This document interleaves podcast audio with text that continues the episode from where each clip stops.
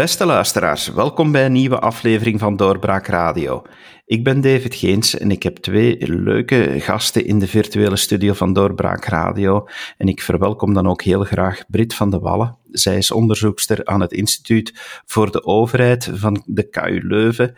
En de tweede gast is Wouter Wolfs, docent vergelijkende en internationale politiek aan diezelfde universiteit. Welkom mevrouw van de Wallen en meneer Wolfs. Hallo, ja. Dank Fijn om hier te zijn. Mevrouw Van der Wallen, ik ga mijn eerste vraag aan u richten. Uh, dan weten de luisteraars ook meteen wat het thema is van ons gesprek, want u doet daar onderzoek naar en u kan daar heel veel over vertellen. Maar in de eerste plaats, laat ons eens proberen particratie te definiëren. Wat houdt dat in? Wat moeten we daar nu net onder verstaan, onder dat veel gebruikte woord? Ja, particratie is inderdaad een, een begrip dat vaak aan bod komt. Hè. Uh, het draait eigenlijk vooral om machtsconcentratie. In België is het zo dat er ja, een, een dominantie is van de uitvoerende macht, die op hun beurt ook gedomineerd worden door de politieke partijen. Dus samengevat zijn het eigenlijk de partijhoofdkwartieren die de beslissingen nemen en niet de parlementsleden, of van de parlementsleden wordt alleszins niet te veel verwacht. Uh, in ons onderzoek focussen wij wel vooral, dat wil ik eventjes zeggen, op de impact van, de, uh, op de, van particratie op de positie van het parlement en op de rol van de parlementsleden. Maar ook andere aspecten uh, binnen onze overheid worden gedomineerd door politieke partijen. Hè.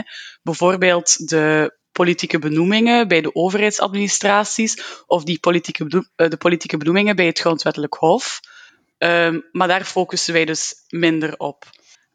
Nu, door de particratie in België kan de vraag worden gesteld wat de volksvertegenwoordiging of het parlement nog voorstelt. Kan je als parlementslid eigenlijk nog wel wegen op het beleid en in welke mate hebben zij nog controle over die regering? Zijn ze niet louter ja, uitvoerders van wat de regering en de politieke partijen zeggen, in plaats van nog vertegenwoordigers van het volk? En daar komen we bij het probleem van de democratische legitimiteit. Dus die komt in het gedrang doordat het principe van checks and balances, van evenwicht der machten, ja, in de problemen komt. Dus waar ik mee ook begonnen ben, die machtsconcentratie. Die zit te veel bij de uitvoerende macht en de politieke partijen. Um, ja, een land moet eigenlijk niet bestuurd worden door partijvoorzitters, maar wel door de personen, de de vertegenwoordigers die daarvoor verkozen zijn. Dat is een basisprincipe van, uh, van democratie.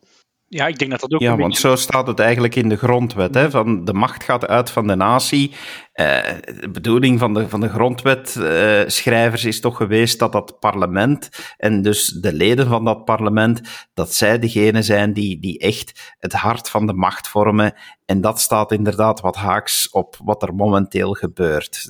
Of, begrijp ik het dan verkeerd? Ja, nee, effectief, effectief. Ja, en ik denk dat dat het uitgangspunt geweest is van ook het opiniestuk bijvoorbeeld dat we een aantal weken geleden hebben geschreven. Namelijk, wij willen dat het politiek systeem ja, terug inhoudelijk sterke en onafhankelijke parlementsleden zou hebben. Dus parlementsleden die niet noodzakelijk uh, gewoon de, de boodschap van de politieke partij gaan verkondigen. Ik heb daarvoor altijd zo'n quote die ik gebruik in de les. Hè. Bekende quote, denk ik, van, van Edmund Burke. Your representative owes you not his industry only, but his judgment. And he betrays instead of serving you if he sacrifices it to, to your own opinion. Dus dat is het idee dat een parlementslid ook meer moet doen dan louter een spreekbuis moet zijn van, in het geval van Edmund Burke, dan een kiesdistrict. En in ons geval louter een spreekbuis moet zijn van een politieke partij, maar zelf ook moet nadenken, zelf ook de capaciteit moet hebben, de ondersteuning moet krijgen om um, vrij na te denken, kritisch na te denken over beleid en om de regering te controleren.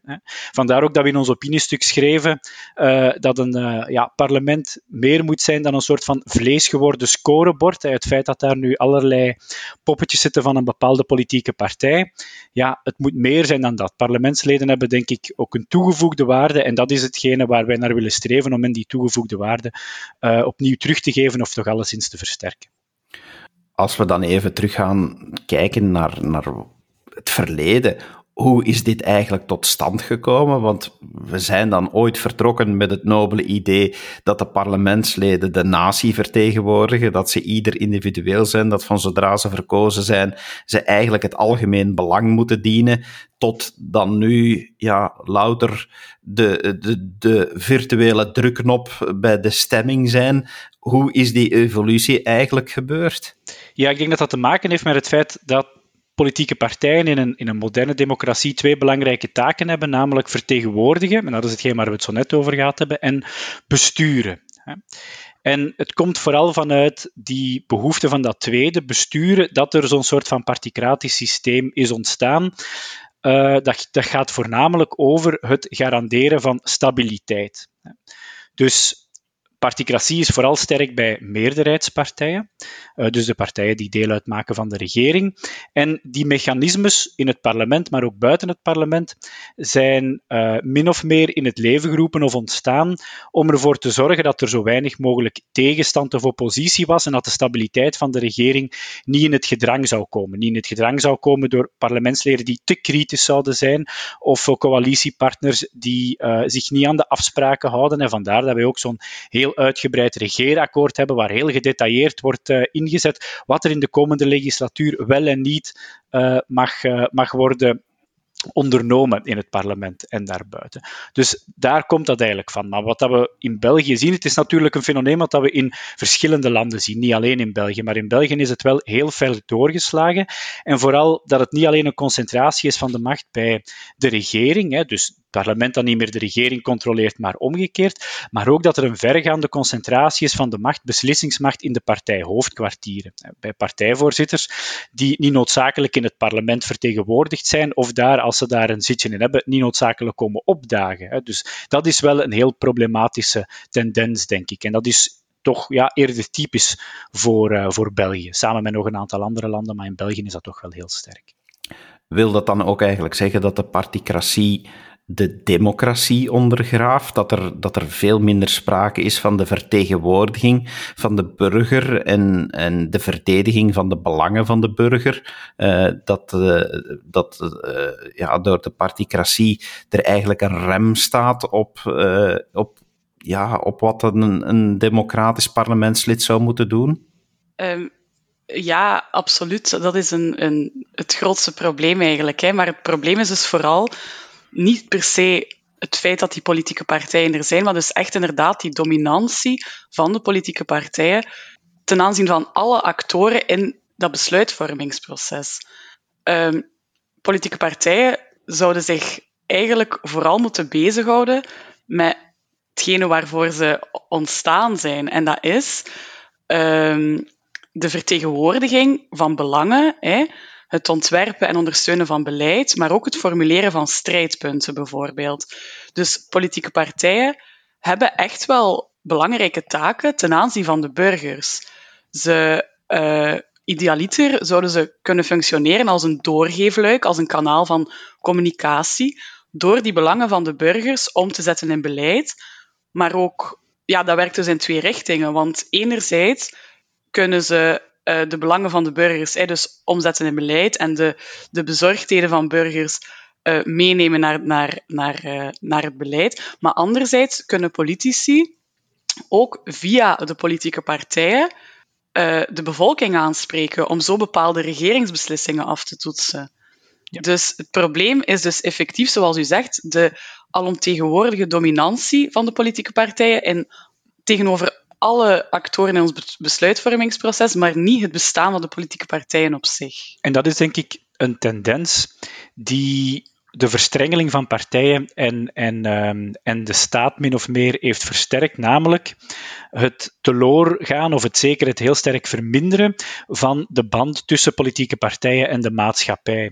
Denk maar bijvoorbeeld aan ledenaantallen. De meeste politieke partijen zijn in de laatste decennia geconfronteerd geweest met dalende ledenaantallen. Dus zij vertegenwoordigen steeds minder leden in, uh, in zekere zin. Dat is niet voor alle politieke partijen zo, maar over het algemeen is dat zo dat er uh, steeds minder leden zijn van politieke partijen. Dus je ziet dat die politieke partijen hun basis in zekere zin verloren hebben, hun maatschappelijke basis doorheen, uh, doorheen de tijd. En ze hebben dat voor een stuk gecompenseerd door zich sterker te gaan hechten aan de overheid op allerlei manieren. Hè. Op, door, door, de financiering bijvoorbeeld. Hè. Dus uh, vroeger waren politieke partijen partijen die door de leden gefinancierd werden, vanuit de maatschappij gefinancierd werden. Dat is nu heel sterk gecompenseerd geworden en, en dat, dat, is nu vooral een zaak van, van overheidsfinanciering, dus partijen die door de overheid worden gefinancierd. Uh, maar ook ja, als het gaat over besluitvorming en zo, uh, burgers, leden zijn daar ja, steeds minder betrokken. En binnen de partij zie je een steeds fellere concentratie van de beslissingsmacht bij de partijleiding. Dus dat zijn ja, lange processen.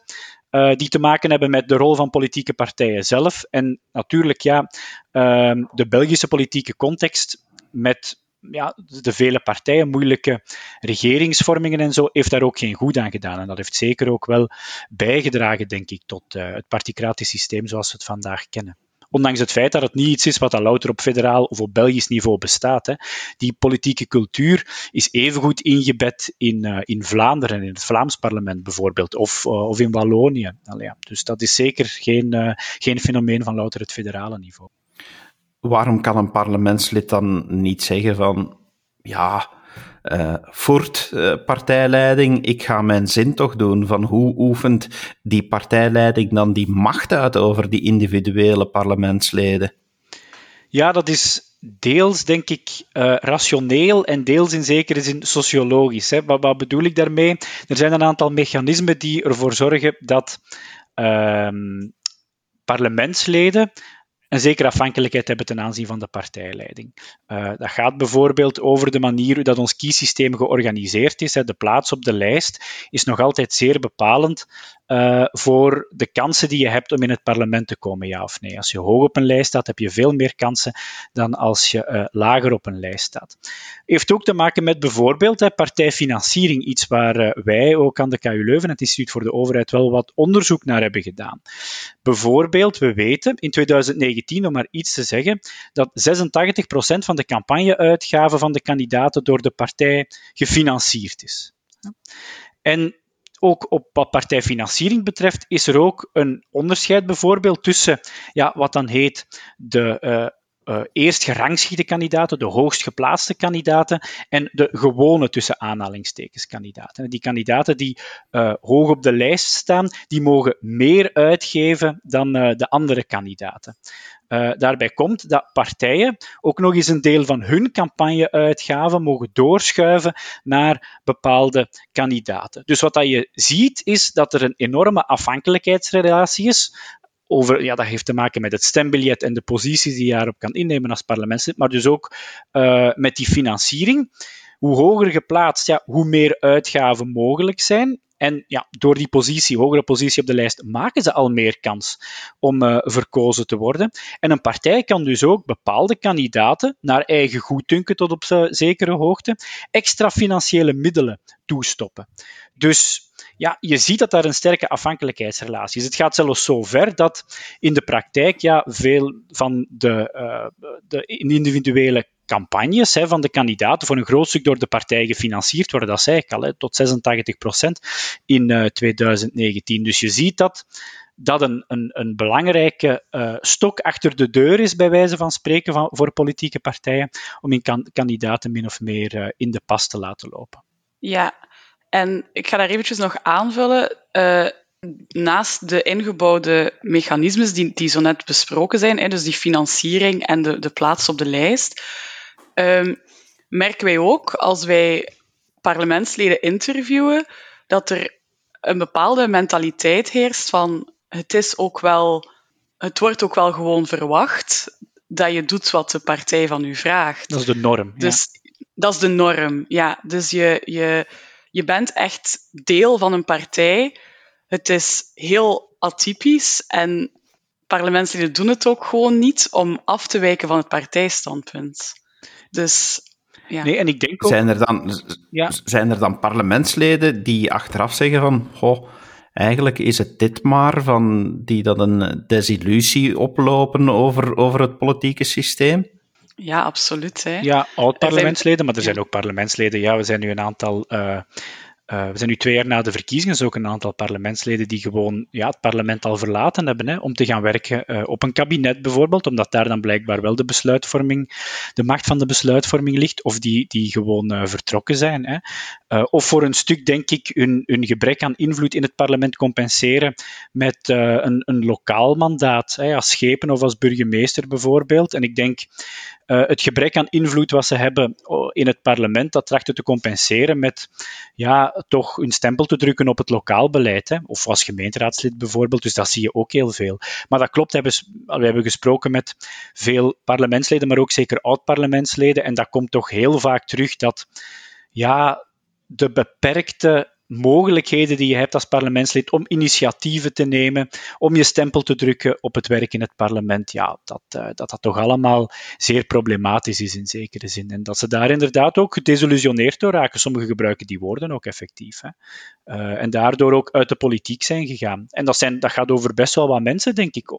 Dat gaat ook over, over backbenchers, mensen die zich vaak inhoudelijk heel goed inwerken in dossiers, maar daar heel weinig erkenning uh, voor krijgen vanuit de partij, maar ook vanuit de maatschappij en vanuit de media bijvoorbeeld. Hè. Want hoe, um, hoe belangrijk is het of, of, of hoeveel voordelen haal je uit een sterk inhoudelijk werk in het parlement tegenwoordig? Dat wordt amper belicht, denk ik, door, uh, door journalisten die zich voornamelijk focussen op conflicten binnen een partij, conflicten binnen een meerderheid. Hè. Als dan een parlementslid bijvoorbeeld een, een, een uh, ander standpunt inneemt, een eigen standpunt, een onafhankelijk standpunt, dan wordt dat al heel snel geframed als ja, er zijn barsten in, uh, in de meerderheidscoalitie of het rommelt binnen die politieke partij. Terwijl dat, dat een hele normale zaak is, denk ik, dat parlementsleden gewoon ook soms anders denken dan de meerderheid van hun, van hun collega's van hun partij of van de coalitie. Ik denk dat dat ook iets heel gezond is. En dat is iets wat dat we nu, denk ik, te weinig zien in, uh, in onze parlementen. En dat is iets waar dat we ja, toch graag wat, uh, wat veranderingen zouden willen brengen en zouden willen zien. Ja, het is net die, die kritische houding van parlementsleden, dat is net hun, hun bestaansreden. Hè. Eigenlijk zouden ze dat veel meer moeten kunnen uiten, maar aangezien dat elk kritisch woord door de media wordt uitvergroot, ja, is dat, komt dat hen niet ten goede.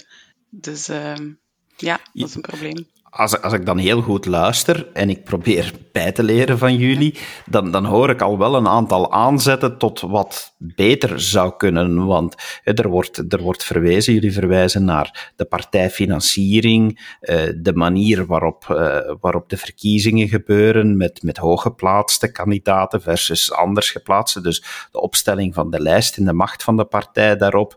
Maar ik hoor ook eh, een verwijzing naar hoe de media ermee omgaat moeten we dan in, in, in, die punten ook oplossingen gaan zoeken? En zijn er nog andere ook van uh, hoe zit het daar eigenlijk mee? Ja, dat klopt. Ik denk het, het laaghangend fruit in zekere zin is de manier hoe dat interne um, de interne organisatie van parlementen, zeg maar, hoe dat die georganiseerd is en het bijzonder parlementaire ondersteuning en voor een stuk ook de financieringsregels, omdat daar eigenlijk ja, met, met een minimum aan inspanningen veel positieve veranderingen in zouden kunnen brengen. En als het dan gaat over parlementaire ondersteuning, dan denk ik echt naar het verschuiven van ja, investeringen of, of, of financiële en, en, en, en personeelsondersteuning van fracties en partijen naar ondersteuning van individuele parlementsleden. Bijvoorbeeld nu heeft in de Kamer bijvoorbeeld en in het Vlaams parlement, elk parlementslid heeft daar ja één administratieve medewerker.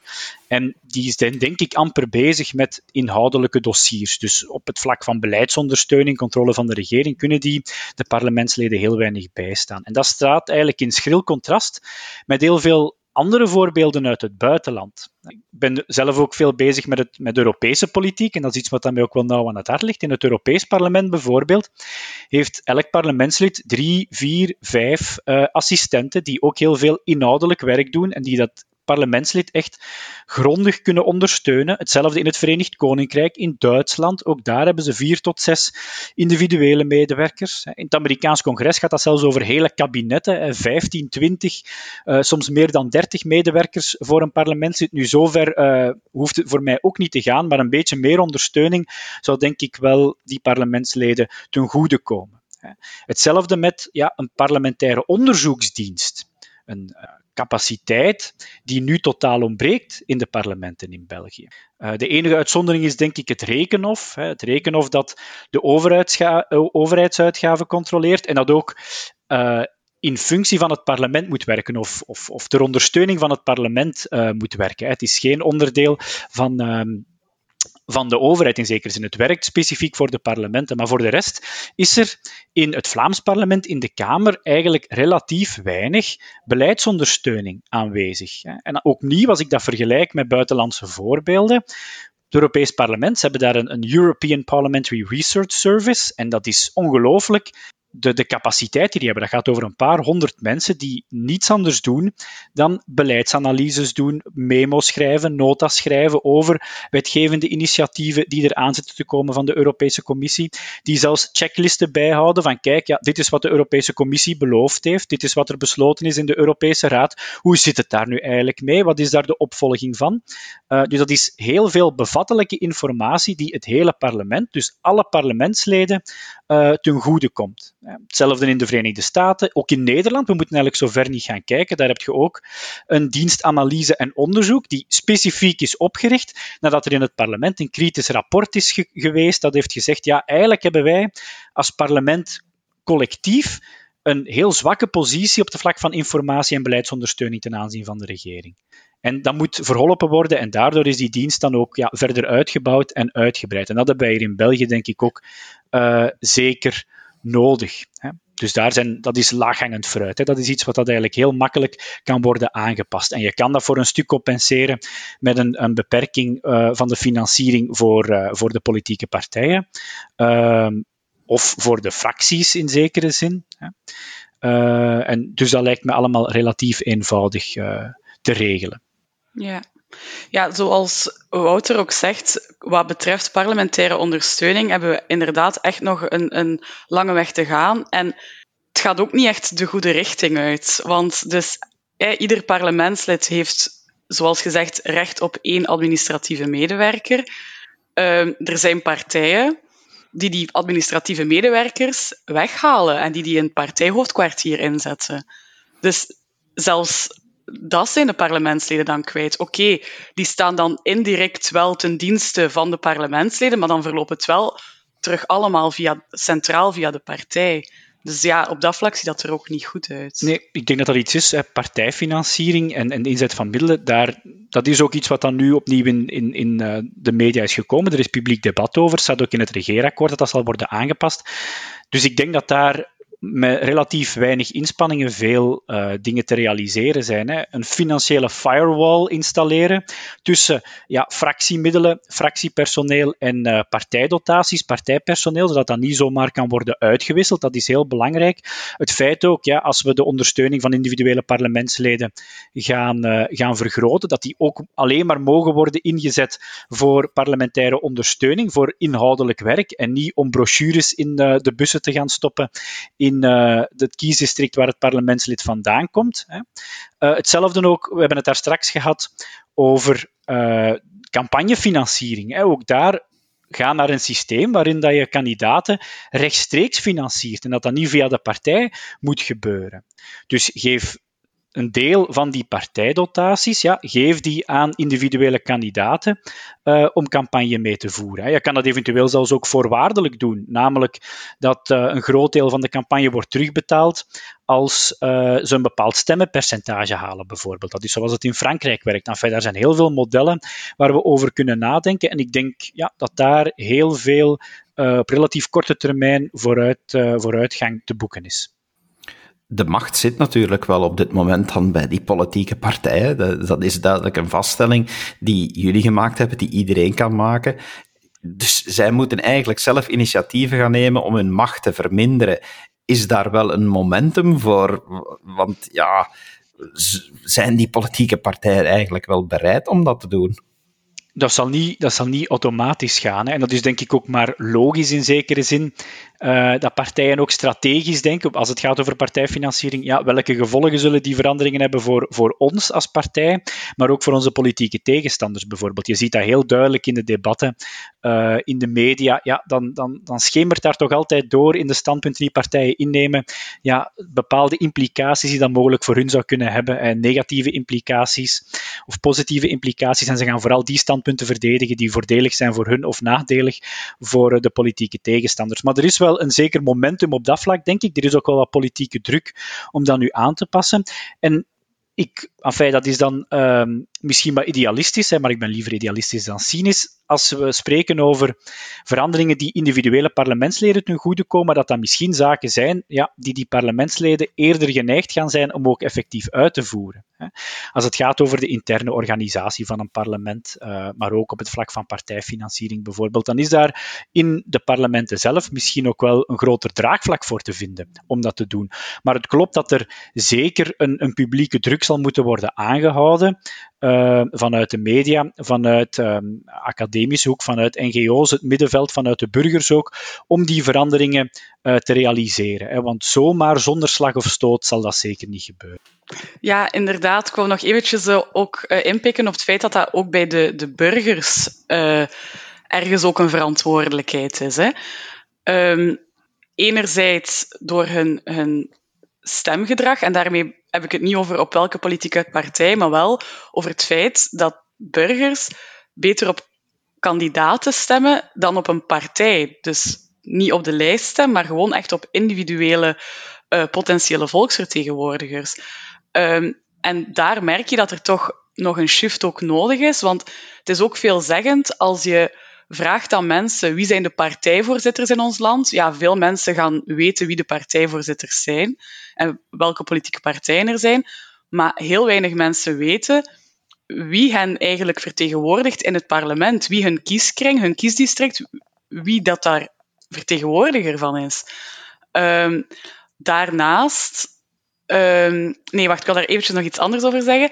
Die shift, dat kan beginnen bij het onderwijs, volgens mij. Waarom? Um, burgers worden niet, allee, mensen worden niet geboren met een soort politiek engagement. Jammer genoeg niet. Je wordt niet geboren met een soort democratische ingesteldheid. Uh, ook niet alle jongeren krijgen dat mee van thuis uit.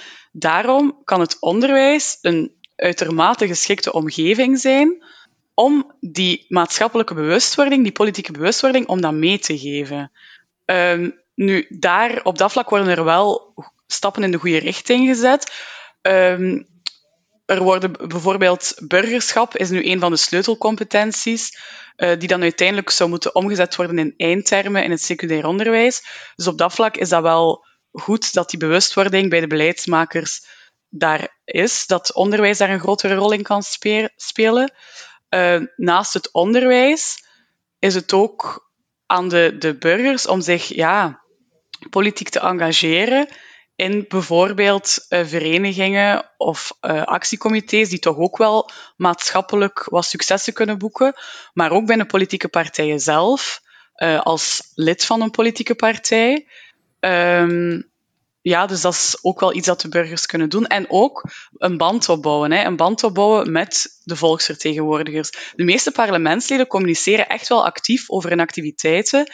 Uh, en staan ook open voor vragen en suggesties van de kiezers. Dus misschien moeten burgers daar nog meer gebruik van maken. Ja, ik denk dat is ook iets wat dat eh, want omdat het nu bijvoorbeeld in het federale regeerakkoord gaat het over politieke vernieuwing, maar dat gaat heel vaak over ja, burgerfora en, en, en, en uh, een, loting van burgers in bepaalde panels enzovoort enzovoort. Dat is niet noodzakelijk iets waar dat, wat dat wij zien als de heilige graal in zekere zin. ik denk dat wij vooral focussen op het versterken van de representatieve democratie in zekere zin, omdat ook ja, die participatieve democratie ook alleen maar een aanvulling kan zijn hè, op de representatieve democratie. En als die representatieve democratie en in het bijzonder de parlementsleden niet sterk staan, dan heeft het denk ik weinig zin om dat trachten aan te vullen met allerlei andere mechanismen. Dus dat zal volgens mij weinig zoden aan de dijk brengen. Als, u, als de kern van uw democratisch systeem, het representatieve aspect, als dat niet um, goed zit, in zekere zin.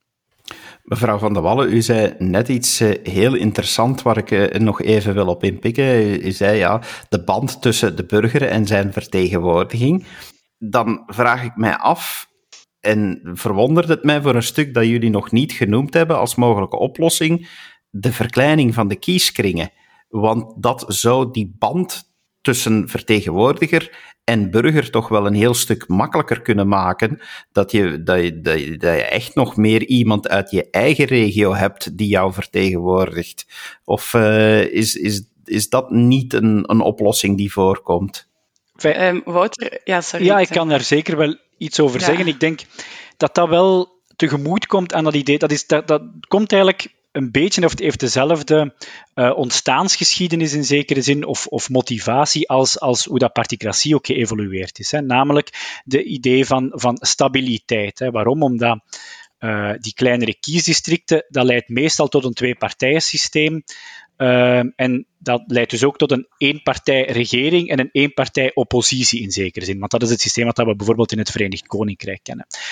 Dat is zeer goed voor um, de link tussen burgers en, en, en uh, hun vertegenwoordiger, hoewel dat we ook zien dat dat ook maar tot op een zekere hoogte speelt. En dat dus ook vaak nog altijd de politieke partij als een zekere proxy wordt gebruikt door burgers om te weten hoe dat ze moeten stemmen. En niet noodzakelijk op wie dat hun vertegenwoordiger is. En in het bijzonder ook dat dan niet noodzakelijk iets um, helpt aan ja, de, de discipline die heerst in het parlement. Omdat ook in het Britse parlement, in het House of Commons, toch ook wel een uh, zeer sterke mate van, van discipline heerst onder de parlementsleden. Dus ik denk dat het wel eventueel een verbetering zal zijn aan, uh, voor de relatie tussen ja, burgers en hun vertegenwoordiger, maar niet noodzakelijk een oplossing voor ja, die sterke macht van, van, van uh, de partijleiding. En in het bijzonder ook omdat er natuurlijk een groot nadeel aan verbonden is, namelijk er zijn heel veel verloren verloren stemmen in zo'n systeem. Hè. Dus heel veel uh, partijen die geen vertegenwoordiging hebben in het parlement of die veel minder vertegenwoordiging hebben a rato van hun stemmenaantallen. En het is dan ook niet toevallig dat bijvoorbeeld in het Verenigd Koninkrijk heel veel gediscussieerd wordt over het aanpassen van het kiessysteem en om het proportioneler te maken. Dus uh, ja, het lost een aantal dingen tot op zekere hoogte op, maar het brengt ook weer nieuwe problemen met zich mee, denk ik. Dus ook dat is geen, uh, geen noodzakelijke oplossing. En zeker in, voor het federaal niveau, bijvoorbeeld in België, waar dat je sowieso met twee partijsystemen zit, hè, een Franstalig en een Nederlandstalig partijsysteem, denk ik niet dat dat ja, zal leiden noodzakelijkerwijs tot meer stabiliteit. In welke zin heeft het feit van dat we inderdaad met uh, een communautair systeem zitten uh, ook te maken met die particratie? Is, is dat iets wat dat, dat uh, versterkt, die, die noodzaak die partijen voelen om, om een zeer sterke partijdiscipline te hebben, omdat er nu eenmaal altijd die dubbelzinnigheid is, of die dubbelheid misschien, niet dubbelzinnigheid, maar dubbelheid tussen Vlaamse kant en Franstalige kant?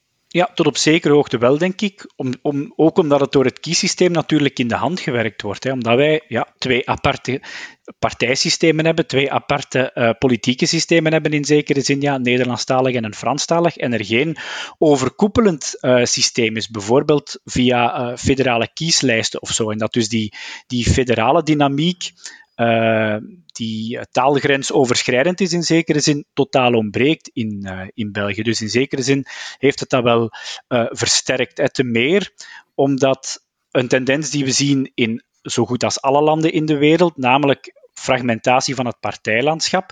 Meer partijen, uh, kleinere partijen ook. Hè. Kijk maar naar de verkiezingen uh, in Nederland recentelijk nog, hè, je partijen hebt met één zetel of een aantal zetels en enorm veel partijen in het parlement komen. Ja, dat wordt nu nog eens versterkt, omdat je die fragmentatie zowel hebt in het Nederlandstalige kiesysteem als in het Franstalige kiesysteem. En dat ehm, ja, is nog eens exponentieel in zekere zin, of enfin, dat wordt nog eens uitvergroot op federaal niveau, omdat je daar met al die partijen samen rond de tafel moet gaan zitten.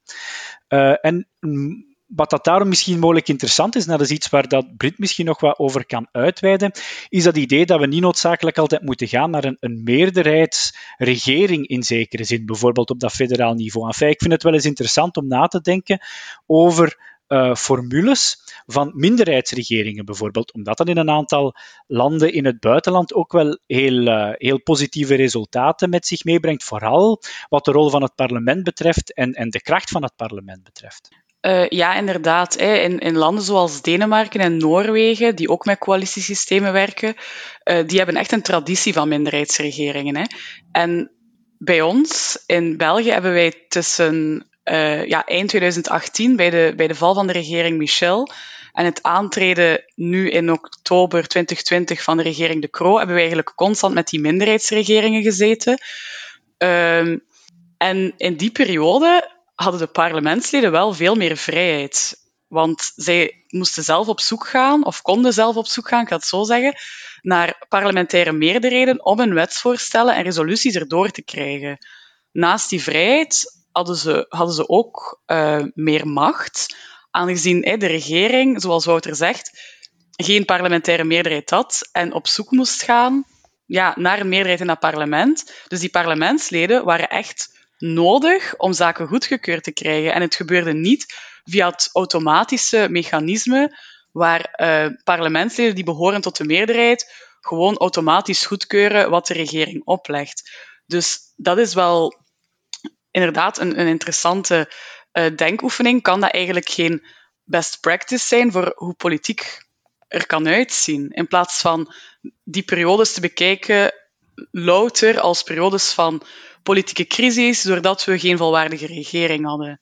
Um, in het bijzonder was zeker de uh, minderheidsregering Wilmis II, die dus um, ontstaan is bij het begin van de coronacrisis, midden maart vorig jaar. Uh, dat is wel heel interessant ook, omdat hij effectief het, het vertrouwen uh, heeft gevraagd en gekregen van het parlement, maar ook die bijzondere volmachten heeft gekregen. Van bepaalde oppositiepartijen. En waarom is dat interessant? Ja, omdat een fractie die geen minister heeft in de regering, en dat was toen het geval, maar de regering wel steunt, ja, die heeft eens zoveel motivatie of eens zoveel incentive, zoals ze zeggen, om de regering te controleren. Dus ja, dat kan eigenlijk, eigenlijk zou het altijd zo moeten zijn, wat controle betreft. Maar tegelijk zagen we er ook een paar potentiële nadelen van, want dat is toch de periode geweest dat we spraken over een Sinterklaasparlement, waar, waar heel veel zaken werden gestemd, eh, die dat eigenlijk als je een globale visie hanteert, die een regering dan wel heeft, dat je dan vaststelt van ja, er werd heel veel uitgedeeld uh, zonder dat er een, een globale visie achter zat. Ja, misschien ook omdat parlementsleden wisten dat het maar tijdelijk was. Hè? Dat het zoiets hadden van we moeten hier zoveel mogelijk halen uit deze korte periode uh, en ons zoveel mogelijk trachten te profileren in zekere zin. Het is, fijn, wat ik, ik denk wat ons punt een beetje is, dat er vaak meewarig gedaan wordt over, over minder, minderheidsregeringen en, en minderheden in regeringen, terwijl wij misschien denken dat dat wel eens een interessante denkoefening en een interessant experiment zou kunnen zijn om te kijken, ja, welk effect zou dat hebben op ons politiek systeem en in het bijzonder op de rol van het parlement en op de rol van parlementsleden. En ja, als dat dan budgettaire ontsporingen zijn, dan is het voor een stuk ook aan de kiezer om ja, te straffen of te belonen die parlementsleden, die partijen die uh, wel gepleit hebben hè, voor, voor uh, bepaalde budgettaire rigiditeit. Ik zeg maar iets. Dus ja, dat is iets wat dan misschien op korte termijn wel gespeeld heeft, maar ik vraag me af in welke mate dat dat zou blijven spelen als dat een iets structurelere situatie zou zijn. Als laatste misschien uh, kom ik even terug op wat jullie ook al zeiden, de rol van de media. Ik durf ook wel kritisch zijn voor onszelf als, als medium. Daar geven jullie ook duidelijk aan, oké, misschien minder inspelen op er zijn barsten in de meerderheid, misschien minder inspelen op de, op de tegenstellingen, maar tegelijk ook een, een positieve tip die jullie wel gaven, er toch ergens uit te halen, is dat, dat jullie zeggen van ja, geef eens ook wat meer aandacht aan de parlementsleden zelf en aan hun dossiers waarmee ze bezig zijn.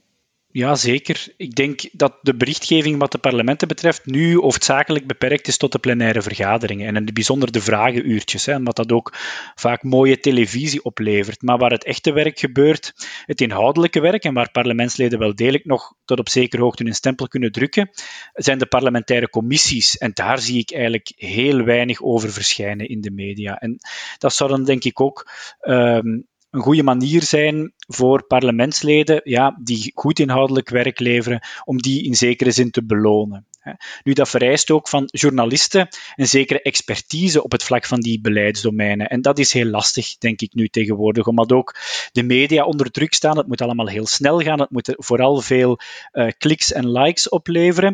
En het is natuurlijk zo dat conflict ook uh, verkoopt in zekere zin. Hè. Maar ja journalisten, media zijn niet zomaar uh, dingen die we normaal in een vrije markt zien. Hè. Die hebben ook een belangrijke maatschappelijke functie. Dus ik vind dat ze die maatschappelijke functie ook zo goed mogelijk zouden moeten vervullen. Hè. Door dus inhoudelijk en kritisch te berichten over het parlementaire uh, werk hè, op verschillende beleidsdomeinen opmerking genoteerd. Uh, ik zal uh, zelf zeker proberen er naar te luisteren. Dank je wel, uh, mevrouw Van der Wallen, mevrouw, meneer Wolfs, sorry, voor jullie bijdrage. het was zeer interessant om eens te kunnen horen wat er mogelijk is om de particratie te verbeteren en de democratie opnieuw te kunnen herstellen. En u, beste luisteraar, dank u wel dat u hebt volgehouden om mee te luisteren. Hopelijk hebt u er ook wat geleerd en kan u bij een volgende stembeurt rekening houden met wat u kan doen om de democratie te versterken. Dank u wel en graag tot de volgende keer. Dag.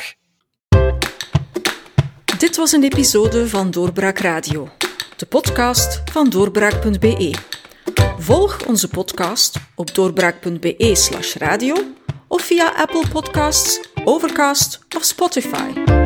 Bezoek ook onze website op doorbraak.be en steun ons door een vriend te worden van Doorbraak.